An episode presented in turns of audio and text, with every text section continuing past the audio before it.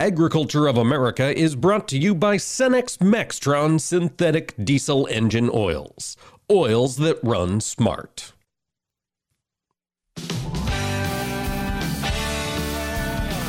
Informing America's farmers and ranchers. This is AOA, produced by the American Ag Radio Network. Now, here's your host, Mike Pearson.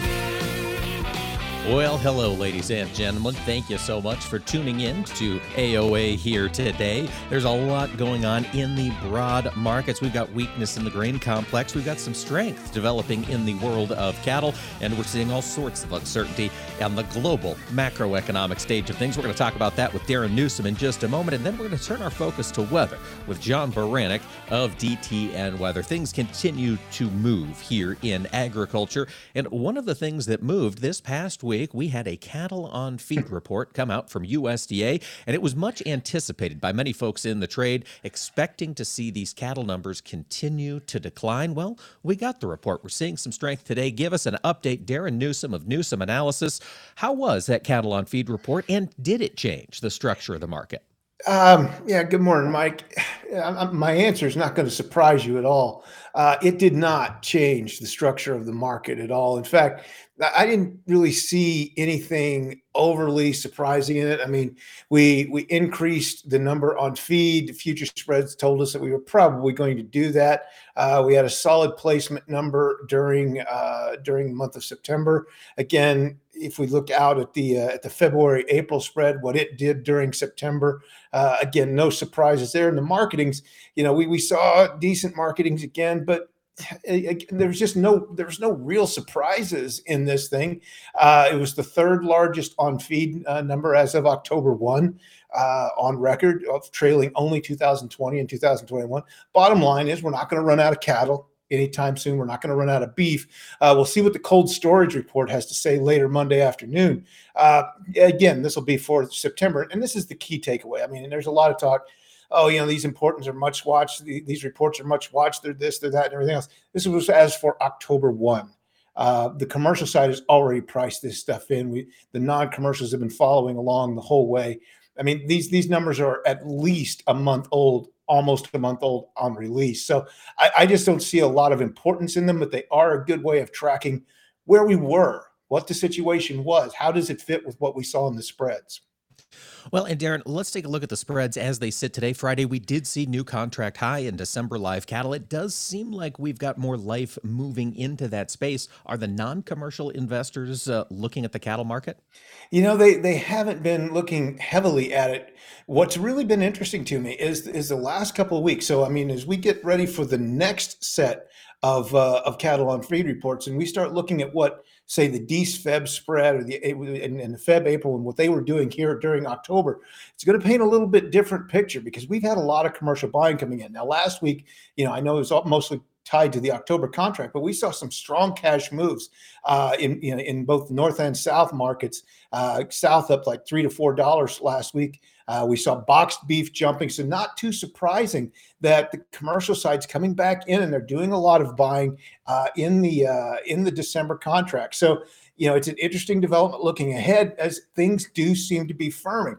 How much of this has to do with stock markets? There's probably some connection there you know we're seeing uh, you know we'll, talk about here in a little bit but we've also seen some rallies uh, in us stocks across the board and that tends to that tends to bring uh, you know commercial money and some non-commercial money back into the cattle markets well, Darin, and that's my question here. Those broad outside markets have seen a lot of volatility, concern about inflation still very much in play. Obviously, commodities, a crucial investing tool in dealing with inflation. Is most of the attention going to precious metals, or where do we see it filtering into the commodity space? Yeah, you know, I think it's pretty much uh, across the board. Um, you know, and, and here it, it's kind of a it's kind of a tricky situation.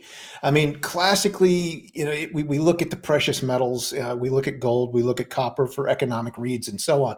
Uh, but you know, the biggest thing is we've got bullish supply and demand situations in so many of the commodities uh, that we that we have to use where demand isn't as elastic as say just overall general economy. You know we're talking about we're talking about food we're talking about fuel we're talking about these sorts of things.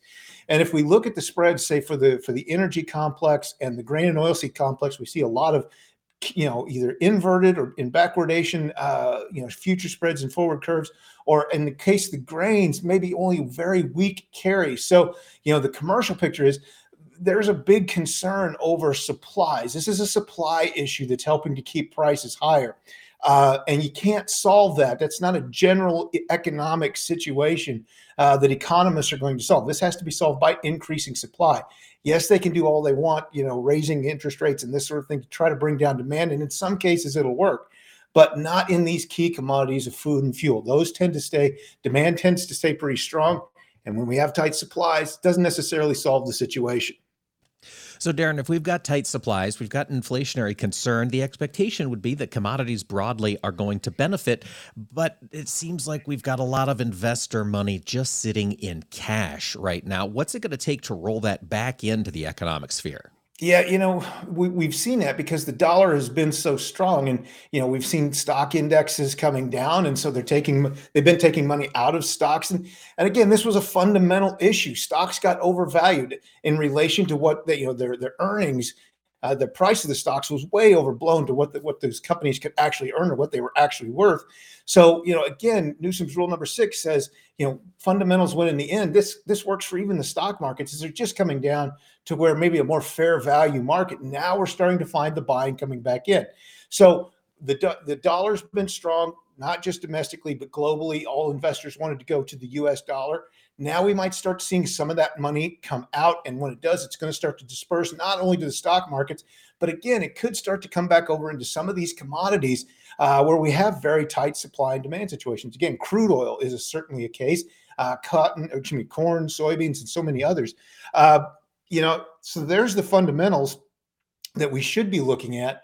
Uh, and you ask a great question. And I think, you know, here over the over the rest of the fall and maybe winter, we'll start to see some of that money coming back in.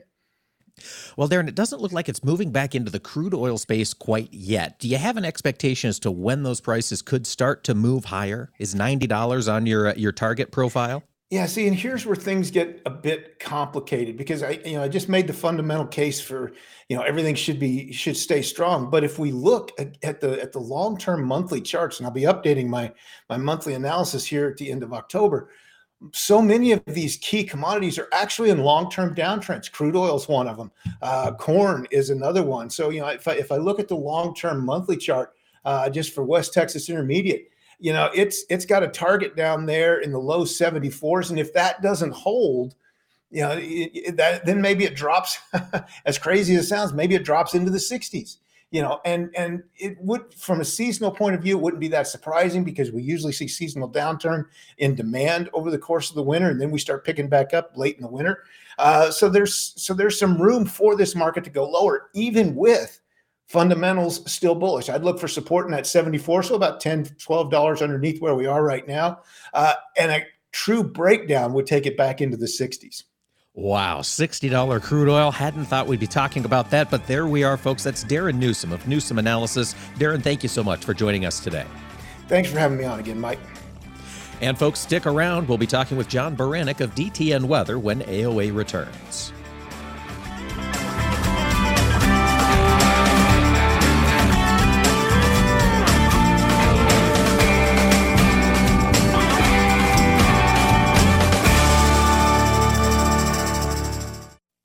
Agriculture of America is brought to you by Cenex Maxtron synthetic diesel engine oils. Oils that run smart. Tune in the first Wednesday of every month to listen to the monthly grind here on AOA. It's brought to you by our friends at the National Corn Growers Association, and each month we're going to dig into one specific aspect of corn demand. What happens to this grain after it leaves your operations and enters the global supply chain?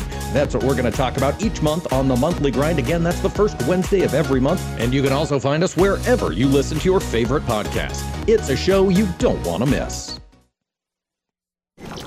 This is the place most people think of when they hear that a seed has been engineered for superior performance and designed with proven genetic traits. Because something like that could only come from a lab, right? But this is where Allegiant Seed by CHS comes from. It's made by farmers for farmers. Its advanced genetics and unbeatable value are proven here in their fields to make sure they do the job in yours. Talk to your CHS retailer about Allegiant Seed today or learn more at AllegiantSeed.com. These acres you've put your life into, your view each harvest morning. While the ag industry changes, this land is meant to be here for your grandkids and then theirs. That's why ADS and drainage contractors across the nation are doing our part to protect America's farm families. We're proud to provide water management solutions that make family farms like yours more profitable, now and for generations to come.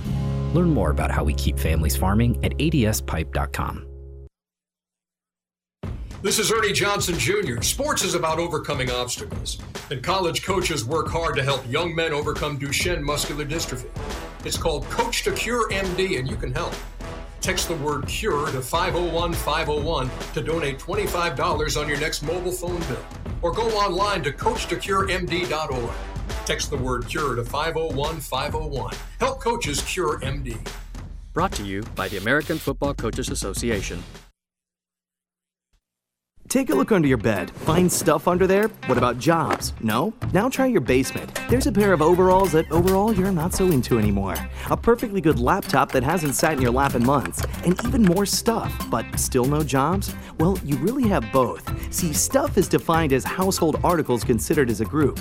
Sometimes this stuff is no longer needed. Wait, no longer needed? That can't be right. Because remember those jobs you were looking for? Those are really needed, and they're the stuff inside your stuff. Even inside that winter coat that moved with you to Phoenix. Our job is to unlock those jobs, and it starts when you donate your stuff to your local Goodwill. Here's how we do it. When you donate to Goodwill, we sell your stuff to provide job training for people right here in your community. So just by teaming up with Goodwill, you help create jobs. And isn't that worth parting with the leftover keytar from your 80s cover band? Goodwill. Donate stuff, create jobs. Find your nearest donation center at goodwill.org. A message from Goodwill and the Ad Council. Agriculture of America is brought to you by Cenex Premium Diesel. Diesel that doesn't mess around.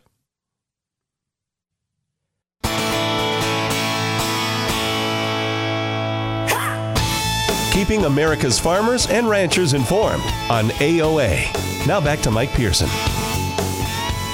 Welcome back, ladies and gentlemen. AOA breezes right along today, just like the weather did for a lot of folks across the central part of this country. Over the weekend, was speaking to a friend of mine up in North Dakota, and he said this was maybe the worst weekend to play golf up there, even though the temperatures were perfect. The wind was making it a challenge.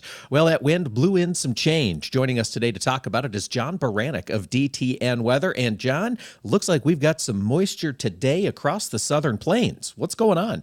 Yeah, change is right, Mike. Uh, you know, when we were talking last week, we were talking about some record cold moving through, and then over this past weekend, we had some record heat moving in. Uh, but yeah, it did. Uh, it did uh, include some some breezy winds, especially um, out in Kansas and eastern Colorado. There, we had wind gusts 50, 60 miles an hour yesterday. Uh, kind of widespread, not as windy across Nebraska, Iowa, or farther south down to Texas, but it was still pretty breezy up and down the plains here. Um, and that's a, a huge system uh, as part of the, the leading edge of a pattern change that's moving through. Uh, it's setting up a, a, big trough in the west and, and a huge ridge off in the east. And right in the middle of the country is where these storm systems then would love to track. And we've got quite a significant one here. Um, over the weekend, we saw rain in the northern plains here change over to snow for Montana and, and the western Dakotas. Uh, that's continuing here this morning. Uh, we've got some heavier rain going on across Texas and Oklahoma that's really starting to light up. It's actually kind of in uh, uh several things moving together. One of that is actually uh, the remnants of Hurricane Roslyn, which hit the west coast of Mexico yesterday and is being ingested in there. So we got some tropical moisture moving into the southern plains. And along with that cold front, um, we'll, we'll, see that continue eastward here uh, both today and pretty much through Wednesday before that system finally moves off into Northeast Canada. So we've got a, a, big system here to talk. I mean, we could spend the next half hour if you wanted to, but uh, you know, kind of the main points here is we got some snow ending across the northern plains, got some heavier rain for the southern plains into the into the Midwest, and um, you know we're talking rainfall amounts kind of widespread one to two inches and a lot of these thunderstorms are going to have more than that so um, it's going to be some good rain over some uh, very droughty areas. Unfortunately, because the areas are in so much deep in drought, it's not going to mean a huge impact for the lower Mississippi River. Um, a lot of this rain is just going to get soaked right into the soils. That's such a huge point. Of course, when we've got soils as dry as they are, they're just sponges here for these uh, these rain events coming across. John, as this system moves through, you mentioned it's in the southern plains today. It's going to take its track northeast there across the country. What's going to happen with temperatures as it moves across? Yeah, I mean it's it's very interesting. So I'm here around Minneapolis, and this morning when I woke up at about four o'clock this morning, it was 70 degrees. Well, now the cold front has moved through us. Now I'm in the lower 50s. So we're going to drop from you know some of these record high temperatures or near record high temperatures we had yesterday about 20 to 30 degrees below where we were the day before so it's a pretty strong cold front um, you know the farther north you are the the the stronger that drop is but even in the southern plains where we had 80s and 90s yesterday we'll be in the 60s and 70s so it's it's a pretty significant drop it is indeed. And is this a drop that uh, really is going to put us into winter mode, John? Is this a fairly uh, a longer term pattern shift? Uh, you know what's really funny about this pattern drop or the, the temperature drop is that it puts us actually pretty close to normal. Uh, temperatures were just so warm um, over the weekend that uh, these these temperatures that are coming in are actually close to normal, um, maybe slightly below in a few areas. Uh, but no, this isn't going to be a, a, pattern change that brings us closer to winter. It's actually going to keep us kind of more in the early fall or late summer period. Um, this ridge that we have off to the west and the trough that we're going to basically have out in the in I'm sorry the ridge in the east and the trough in the west is going to continue to bring winds mostly out of the southwest instead of the northwest. So we're going to have winds coming you know from the deserts in the southwest through most of the country here. So it's going to keep us on the warmer side of normal here for the next couple of weeks. That'll going to be interrupted unfortunately by a couple of systems moving through at times. Um, so it won't be completely warm uh, all the way through, but if, if you kind of average it all out, it'll be east of the Rockies. We should be above normal here for the next couple of weeks. All right, John, with this pattern shift, you mentioned warmer bias there, couple of systems coming through. Are we changing the tone here, at least in the southern plains, to bring some more moisture through to that drought parched region? Well, we definitely are early this week. Um, I mentioned the kind of widespread moderate to heavy rain that's going to be going on here the next couple days. We have another system that'll move in here later this week. Kind of moves in Thursday and Friday. It's going to be slow. It doesn't have all the the heavy rainfall that this um, the early week system does, but it's got you know some some decent potential even for Western Kansas and and Colorado, which kind of are missing out from the current system.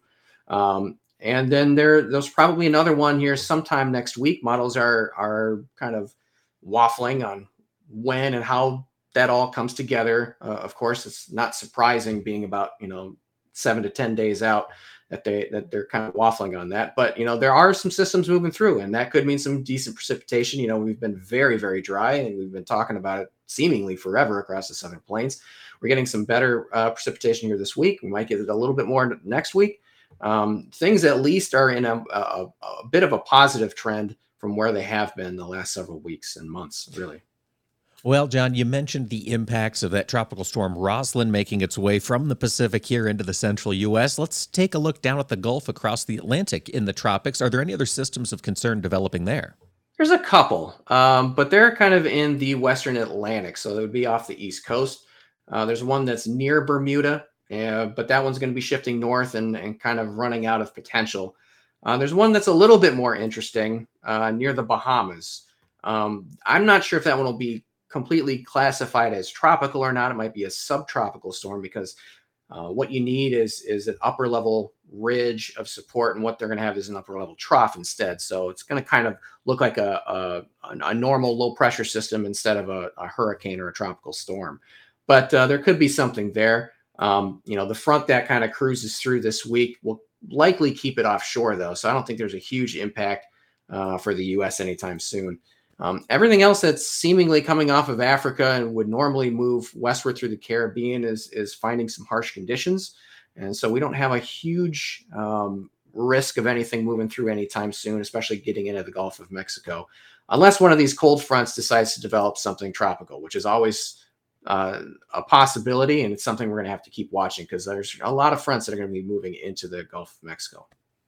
Well, there's certainly never a shortage of things to watch in the meteorological business. On the the Gulf front, hurricane season, John. Of course, we've got a lot of uh, oil and energy experts watching the Gulf region now, making sure we can maintain production through this hurricane season. And when does it come to an end? When can we stop being concerned about the tropics?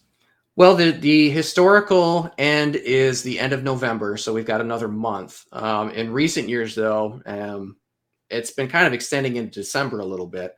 Um, I'm not sure that'll happen this year at all, but we'll, well, I guess we'll have to see. But the, the, the typical end here and the historical end is the end of November, so one more month. All right, we'll continue to keep an eye on that here in our hemisphere, John. But let's go south of the equator. Let's talk about what's developing in South America. Brazilian planting is really rocking and rolling. How's that weather holding up across that country? Yeah, and in um, you know, for most of Brazil, uh, it's been going real well. They've had plenty of, of precipitation, uh, not La Nina pattern at all. Uh, they've really escaped that. Argentina's been kind of on the other side of that. I'll talk about that in a moment. But for for Brazil, uh, it started to dry out over the weekend across southern states, which they kind of needed. It's been a little too wet uh, to get a lot of planters out. Uh, we'll definitely have that over the weekend, this past weekend into early this week, with some better, drier conditions here for at least a little time being.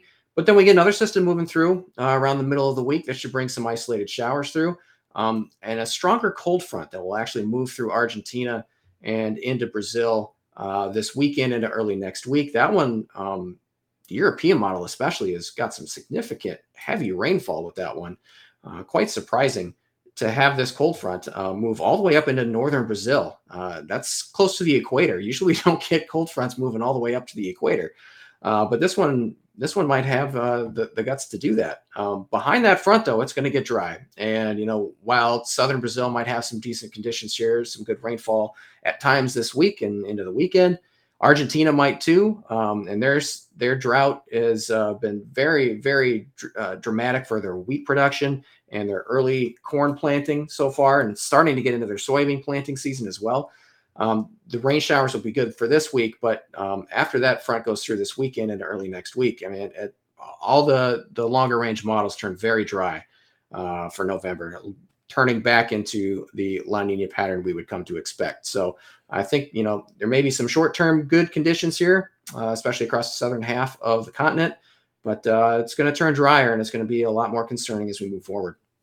Certainly plenty of things, the market to focus on here over the coming months. John Baranick of DTN Weather, thanks so much for joining us and for sharing your insight here on AOA.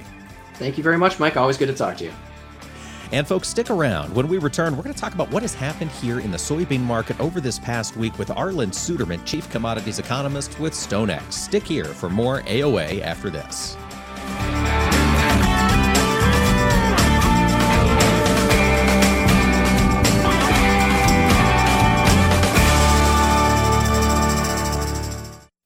Agriculture of America is brought to you by Cenex Maxtron synthetic diesel engine oils.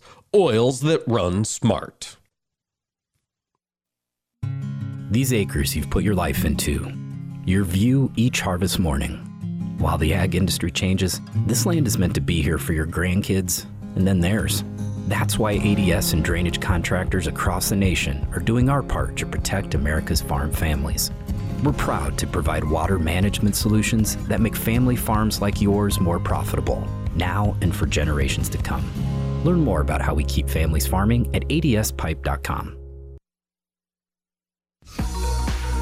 Tune in the first Wednesday of every month to listen to the monthly grind here on AOA. It's brought to you by our friends at the National Corn Growers Association, and each month we're going to dig into one specific aspect of corn demand. What happens to this grain after it leaves your operations and enters the global supply chain?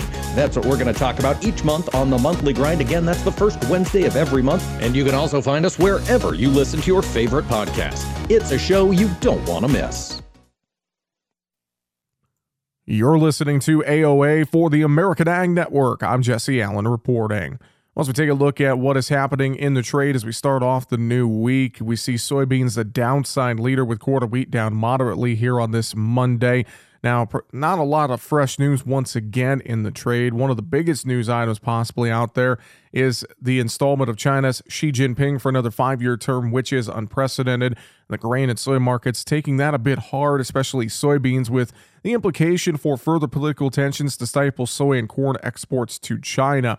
That's one item we're watching in the trade. There's also risk out there that the trade agreement that allows Ukraine to export grain that may not be extended uh, due to objections from Russia. We'll have to see what happens over the next several weeks. We're going to be keeping our eyes on that closely. Then you got South American weather and uh, forecasts look to be turning drier as we get into November. That's something we'll be watching, but so far it's been so good uh, in South America, especially in Brazil for their p- spring planting season. We look at the outside macro markets, the dollar index. That is down a little bit early, down nine basis points, 111.89, but that VIX is trading high once again. The VIX is uh, up above 30 once again here today after Friday's brief dip below that mark. So, uh, those two factors together going to continue to be a strong headwind here for commodities. Crude oil's down slightly here, uh, below $85 a barrel early on Monday. Meantime, livestock trade cattle are up a little bit. A neutral to friendly cattle on feed report was seen Friday afternoon after the close, while the hog market finding a little bit of pressure after we've seen hogs really uh, ramp back up towards uh, that cash index here the last couple of trading sessions. Overall, it's a mostly lower day across commodities. You're listening to AOA for the American Ag Network. I'm Jesse Allen.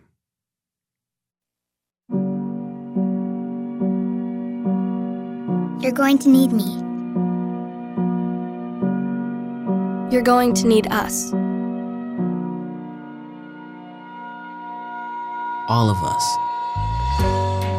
You're going to need our technical skills, our math, our engineering skills.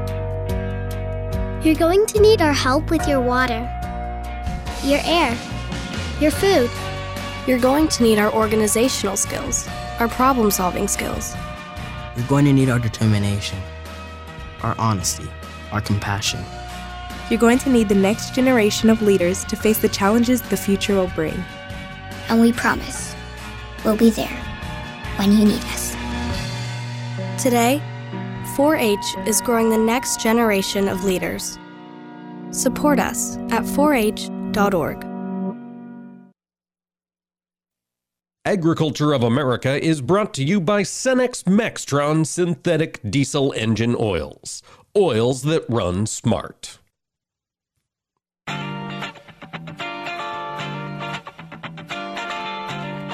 Information farmers and ranchers need to know. AOA. Now back to Mike Pearson.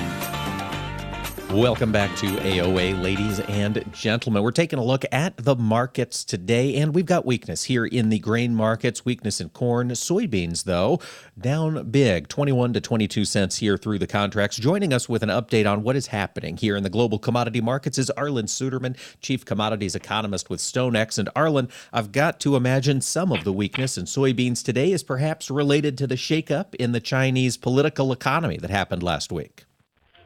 Yeah, it certainly is related. There's a lot of things working right now, but most of these markets are looking at the the the broader part, uh, broader picture, the macro markets, if you will. Concerns about China definitely in the forefront for for soybeans because that's our number one customer of soybeans, and we're heavily dependent upon exports to them the 20th Congress meeting of the of the Chinese Communist Party took place last week. It concluded over the weekend, and uh, if anything, Xi Jinping reinforced his power in China, uh, moving people who he questioned their loyalty off of the Politburo, which is the most powerful circle of seven leaders, and putting four new leaders on there who are all loyalists so it's it's entirely loyalist now on the Politburo, and uh, that means he's keeping in place his zero COVID tolerance, uh, at least until the spring of the year. It looks like. That means their economy is likely to continue to struggle, which could end up hurting grain and oilseed markets. But one of the new people on the Politburo is also the commander of the Eastern Theater of their military, and who oversaw the blockades that were put around Taiwan back in August and that goes together with a couple of statements made on different days of the Congress meeting that uh, Taiwan is a high priority, and the fact that he has consolidated his power now for not only an unprecedented third five year term, but possibly a fourth term as well, since no successor is also seen in this list of leaders. Um, it, it raises the risks that we could see China make a move on Taiwan sooner rather than later, and probably increases the certainty of it happening as well, while increasing the economic risk for China. None of that is good for potential longer term commodity demand. Uh, I'm not saying that China's economy is going to fail and everything's going to go to pieces, um, but the way the money flows in the markets, that's the way it's being interpreted this morning. And I do think it does certainly present some risks for the ag commodities that are that China imports from the United States, and that's what the market is trading this morning. And we're really we're trading that fear, it would appear, Arlan, because in addition to the 20th Chinese Central Party Communist Party Congress, we also had China making some pretty big purchases of American soy this past week, didn't we? Some of the biggest in the year. Yeah, we really did. And keep in mind, it's it's a futures market, so they're not trading current news; they're trading uh, longer-term expectations. But going on that that line, they've made some big purchases. Now, if you look at Chinese imports of soybeans in September, the data just came out. That was 7.7 million metric tons. That was actually up 12.2% from last year. Um, so that was a good sign but it was about a half million metric tons behind the five-year average, so still a little bit slower than what we'd like to see. The larger import number, though, in September was largely because of August shipments that got delayed in getting there. And so that kind of elevated that September number up a little bit more. If you look at uh, October and what's anticipated for November, it's going to come far short of the size needed for crush. Um, imports might be able to catch up with the crush pace by December, but we're seeing that crush pace really held down by the lack of soybeans. Uh, we're looking at historically low soybean supplies within China right now with very good crush margins, very good reason incentive to crush, but the beans are not there because China has not been importing them. They don't want to pay the higher prices. They don't want to buy from the United States if they can avoid it, but they're in a position now where they don't have any choice. So they are making big purchases, but still, as big as those purchases have been lately, they're still not as big as what they've made in past years or what they need to fully meet what the, the demand levels that we've seen in the past. So while it's been encouraging, it's still not what we need in order to really support this market. Arlan, while we're thinking about China and the changes that could be coming there, I'm curious as to how you see their pork industry developing. We've seen them cause uh, massive swings in pork prices here in this country as they step in and out of the export market. Do you have a handle on where that uh, sector might be going in China looking ahead? Well, the cycle continues in China, and that cycle is prices get low, and so they liquidate the breeding herd. So then supplies get go down, so the prices go up.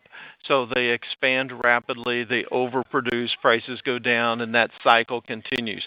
China has tried to do a number of things to even out that cycle, but in a, a centrally controlled, government controlled type of a marketplace, it just simply continues to happen. They don't understand supply and demand dynamics in the same way. Where are we in that cycle right now? We're in the expansion mode after having cheap prices for so long. Um, that and coal uh, breeding herd culling. Now we're in the expansion, and the, latest numbers came out showed the breeding sow herd about 4.4% above where we were in April, as the industry tries to reestablish the herd. Um, and so that means that uh, we have a lot of demand for feed, and that's one reason soy meal prices are so high right now in China, and why crush margins are so good. They just can't get the soybeans needed to crush. China is um, currently trying to increase imports of pork, trying to hold down prices. That's been good. We've seen several weeks now of good Chinese purchases of U.S. pork in addition to buying it from elsewhere as well. They're starting to release pork from the reserves once again, trying to knock domestic pork prices down, trying to contain inflation. But overall, the herd is in expansion phase right now, and that should longer term be good for feed demand. Well, while we're thinking through feed demand here, Arlan, what do you see developing on the corn side? As harvest continues to roll in, are you pretty comfortable with what you expect uh, production to be this year? Yeah, I've been expecting. I think I said this summer that I anticipated the the crop size would eventually come into low 170s uh, for a national average yield, and that seems to be the direction that we are moving. StoneX will come out with its next customer survey yield estimate next week on on Wednesday, November the second. Uh, but overall, I think the expectation is small crops get smaller, both for the corn and soybeans, and that's what the market's looking looking at right now. Um, my yield model is actually a little bit below 170 now. I, I think it may be overdoing it, but we'll have to see. Um, I still think that we're going to be getting much closer to that 170 level, which means we need to ration demand, but we're essentially doing that with the high barge freight rates because of the low Mississippi River levels now and the high rail freight rates and the strong dollar. We're doing our rationing on the export side of things, and that's helping keep the domestic going a little bit longer before they have to ration. And how are the non commercial investors reacting to all of this? Arlan, did we learn anything on Friday from the Commitment of Traders report?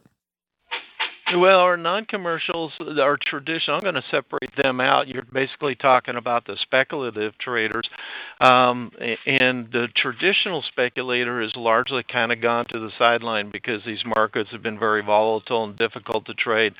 So the the speculators who we have in these markets are the computer driven, what we call algo traders. And they're very much involved. And we've just been basically chopping sideways now for some weeks uh, with some underlying support from a fundamental standpoint, but a reluctance to push higher because the fear levels on Wall Street have been so high and the strength of the dollar. So these markets have been chopping sideways now in, until we get things either calm down and fear to ease on Wall Street or a more imminent story developing in the fundamentals. Well, Arlan, there does appear to be an imminent story developing in the soy oil complex. That has been on a rally over the past two weeks. We've put nearly $10 on the market. What's happening in the oils?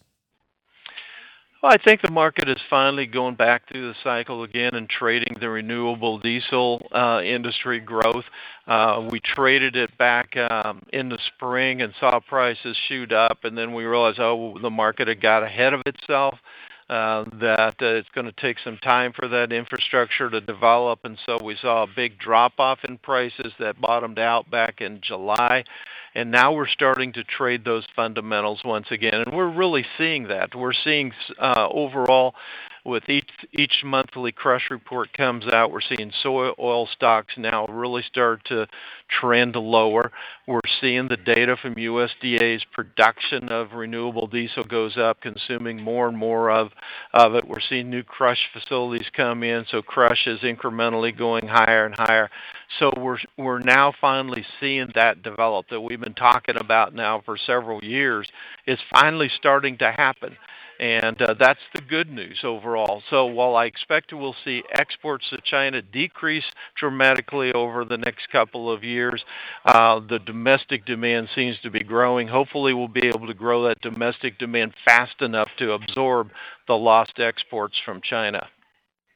And are we rising fast enough that we could see that industry slow down, Arlan, or are we still in a place that there's profitability? Uh, we're still on the basis of profitability, and that's largely because of the huge subsidies, many of those subsidies coming from individual states. So there seems to be a lot of strength in policy really driving this, and I don't see any evidence of slowdown yet. All right, lots to watch in the markets. Arlan Suderman, Chief Commodities Economist with StoneX, thanks so much for joining us and for sharing your insight. Thank you. And folks, stick around. We're going to talk more agriculture of America here when AOA returns after this.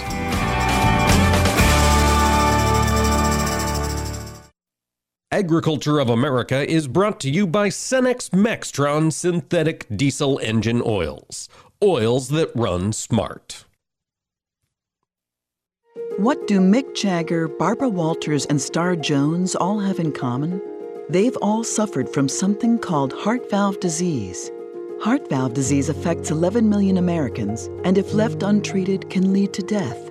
Unfortunately, less than one in four Americans have much knowledge of this disease that kills more than 25,000 people every year.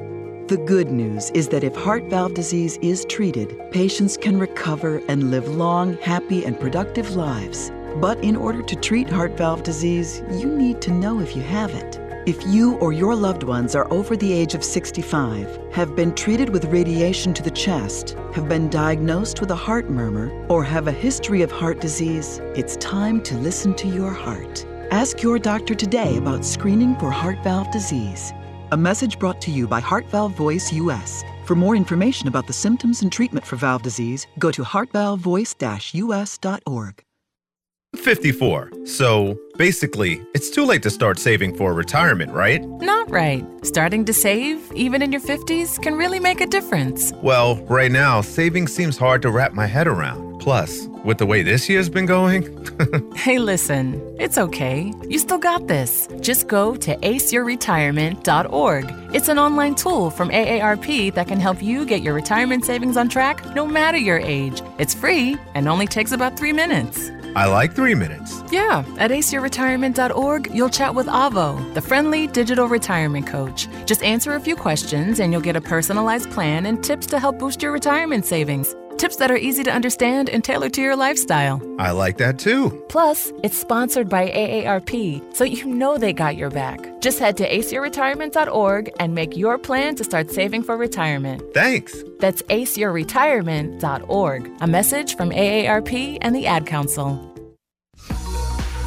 Tune in the first Wednesday of every month to listen to the monthly grind here on AOA. It's brought to you by our friends at the National Corn Growers Association, and each month we're going to dig into one specific aspect of corn demand. What happens to this grain after it leaves your operations and enters the global supply chain? That's what we're going to talk about each month on the monthly grind. Again, that's the first Wednesday of every month, and you can also find us wherever you listen to your favorite podcast. It's a show you don't want to miss. These acres you've put your life into, your view each harvest morning. While the ag industry changes, this land is meant to be here for your grandkids and then theirs. That's why ADS and drainage contractors across the nation are doing our part to protect America's farm families. We're proud to provide water management solutions that make family farms like yours more profitable, now and for generations to come. Learn more about how we keep families farming at adspipe.com. This is the place most people think of when they hear that a seed has been engineered for superior performance and designed with proven genetic traits. Because something like that could only come from a lab, right? But this is where Allegiant Seed by CHS comes from. It's made by farmers for farmers. Its advanced genetics and unbeatable value are proven here in their fields to make sure they do the job in yours.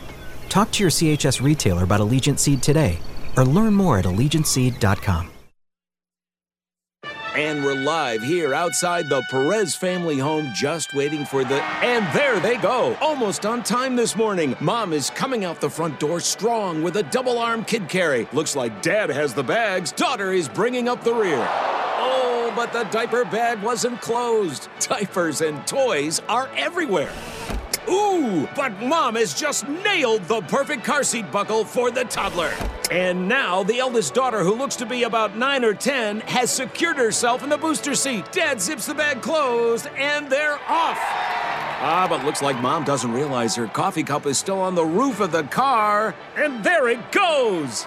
Oh, that's a shame. That mug was a fam favorite. Don't sweat the small stuff. Just nail the big stuff. Like making sure your kids are buckled correctly in the right seat for their age and size. Learn more at nhtsa.gov slash the right seat. Visit nhtsa.gov Slash the right seat. Brought to you by NHTSA and the Ad Council. The landscape of media has changed, and people are more skeptical than ever about where they get their news and information.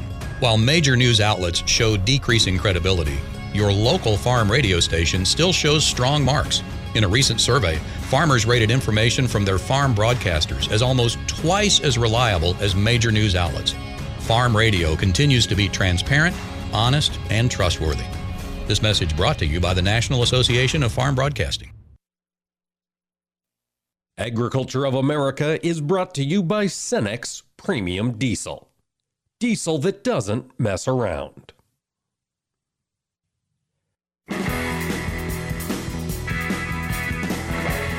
Information farmers and ranchers need to know.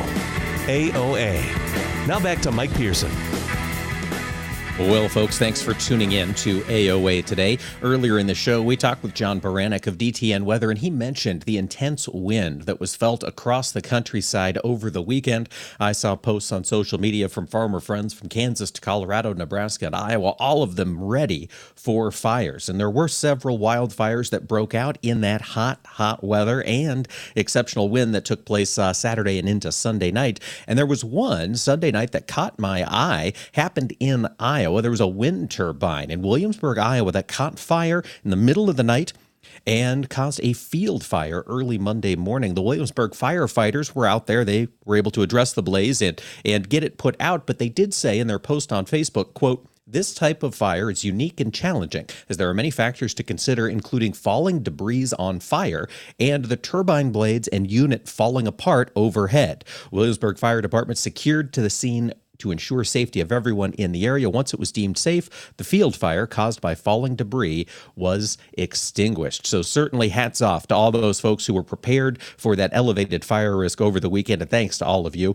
for uh, keeping rural America safe you know, thinking about wind turbines got me thinking about energy. And energy has been a topic of conversation all year. We've discussed it a lot on this program. And it's a discussion that's going to continue because we are still globally very tight on energy supplies. Notably, a lot of folks out in the countryside have noticed diesel fuel prices climbing back up at the pump. And there's a reason for it. The reason being that diesel stockpiles in the U.S. right now are at their lowest point since 2008 Currently, we've got about a third of the diesel stockpile that we would typically have heading into winter. Now, the Biden administration has called attention to this.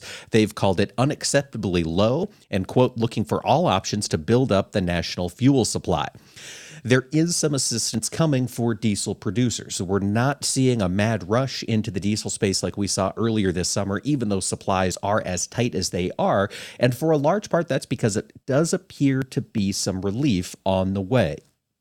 Issue number one we've got about a million gallons of diesel out on the oceans right now. It was headed to buyers over in Europe. Uh, those buyers have since turned it down and it's making its way towards New York Harbor. It's great news because the supplies of diesel in New York Harbor are the lowest right now. That is the place most needed to get a refill. So those ships are coming in here in the next two weeks. And then we should also see a diesel refinery in Pennsylvania reopen. This is a Pennsylvania uh, refinery in uh, Trainer, Pennsylvania and they are a diesel focused refinery. They have been shut down due to seasonal maintenance, and that's expected to come back online. In the interim, diesel prices are expected to stay very high. Currently, the national average is $5.34 a gallon, but if you're out there on the West Coast, trucking in California, your average cost is almost $6.50 per gallon. Just a reminder, these prices have been with us, it seems like forever, but that is still a $2 a gallon jump over a year ago. So consumers are certainly feeling this, and we're seeing the reflection of these higher energy prices impact economic outlook. And in fact, the National Association for Business Economics held a survey of a lot of their members, and over half say that a recession is more probable than not and 11% of these respondents indicated that the economy is likely already in a recession. Uh, they did this back in early October. Things have certainly gotten worse from a broad economic perspective since then. So we can assume these shares have only grown, but they do expect continued bad news down the line. With some good news, uh, 33% of these economists do expect higher employment uh, down, down the road. Several of their firms have already been hiring, and they do expect to see that continue as this year goes on. And while we've got all of this focus on the markets, there is increased focus on the people in those markets. And for agriculture, our overarching markets, the futures markets, are uh, secured by the U.S. CFTC. That's the Commodity Futures Trading Commission. It's a board in Washington, D.C. that forms the rules over all of those who interact with the futures markets. And the CFTC has been active as we get through the end of the Washington's fiscal year. We're getting reports from these agencies And the CFTC this past year said they imposed over $2.5 billion in penalties, restitution, and fines during the fiscal year that ended September 30th. To get to that amount, they filed 82 different, infi- uh, 82 different enforcement actions rather in fiscal 2021, with fraud cases representing the largest number. Interesting side note more than 20% of the cases the CFTC dealt with this year were cryptocurrency or digital asset cases. So, not a whole lot of this interest is taking place inside the ag futures, but we're certainly seeing the CFTC stay very active.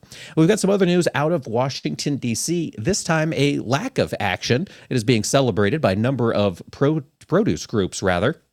Earlier this past month, or excuse me, in late September, members of Florida's congressional delegation called on the U.S. Trade Representative to launch an investigation into Mexican imports of fruits and vegetables. Uh, these Congress folks alleged that uh, the Mexican uh, producers were dumping fruits and vegetables under the cost of production on U.S. store shelves. Well, the USTR takes these sort of uh, claims very seriously. And on September 8th, 2022, uh, they started looking into whether or not they should start a Section 301 petition. And Section 301 is the petition that, if it's granted, would allow the U.S. government some sort of retaliatory measure towards alleged dumping. So, the Florida congressional delegation was hoping that we could raise the prices of goods coming from Mexico because they have been underproducing, or excuse me, underpricing Florida vegetable growers. However, the USTR came out yesterday on Friday and said that they are not going to pursue an investigation. And this was a decision that was heralded by a number of groups in the produce space. For example, the Fresh Produce Association of the Americas came out applauding this decision. They say, quote, the claim was meritless from the outset. USTR absolutely made the right decision to reject the baseless request from Senator Rubio, who has made this an election year issue, according to the Nogales, uh, Arizona based fruit uh, producers of America. We also had similar concurrence from the Apple industry. Our friend Jim Bair said the same story. Retaliatory tariffs would have done damage to the Apple industry. We'll be back with more AOA tomorrow. We'll be taking a look at some of the policy changes that could come with the midterms, and we'll also discuss what's ahead in the world of farm markets. Folks, thanks for tuning in. We'll see you here same time tomorrow for more AOA.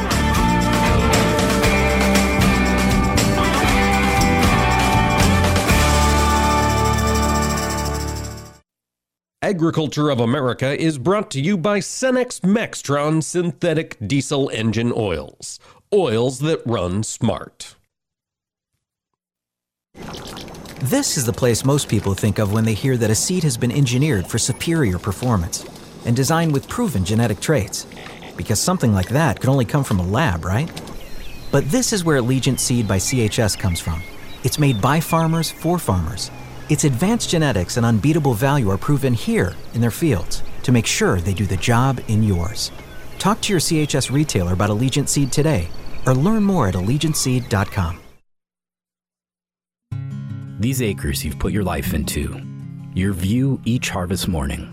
While the ag industry changes, this land is meant to be here for your grandkids and then theirs.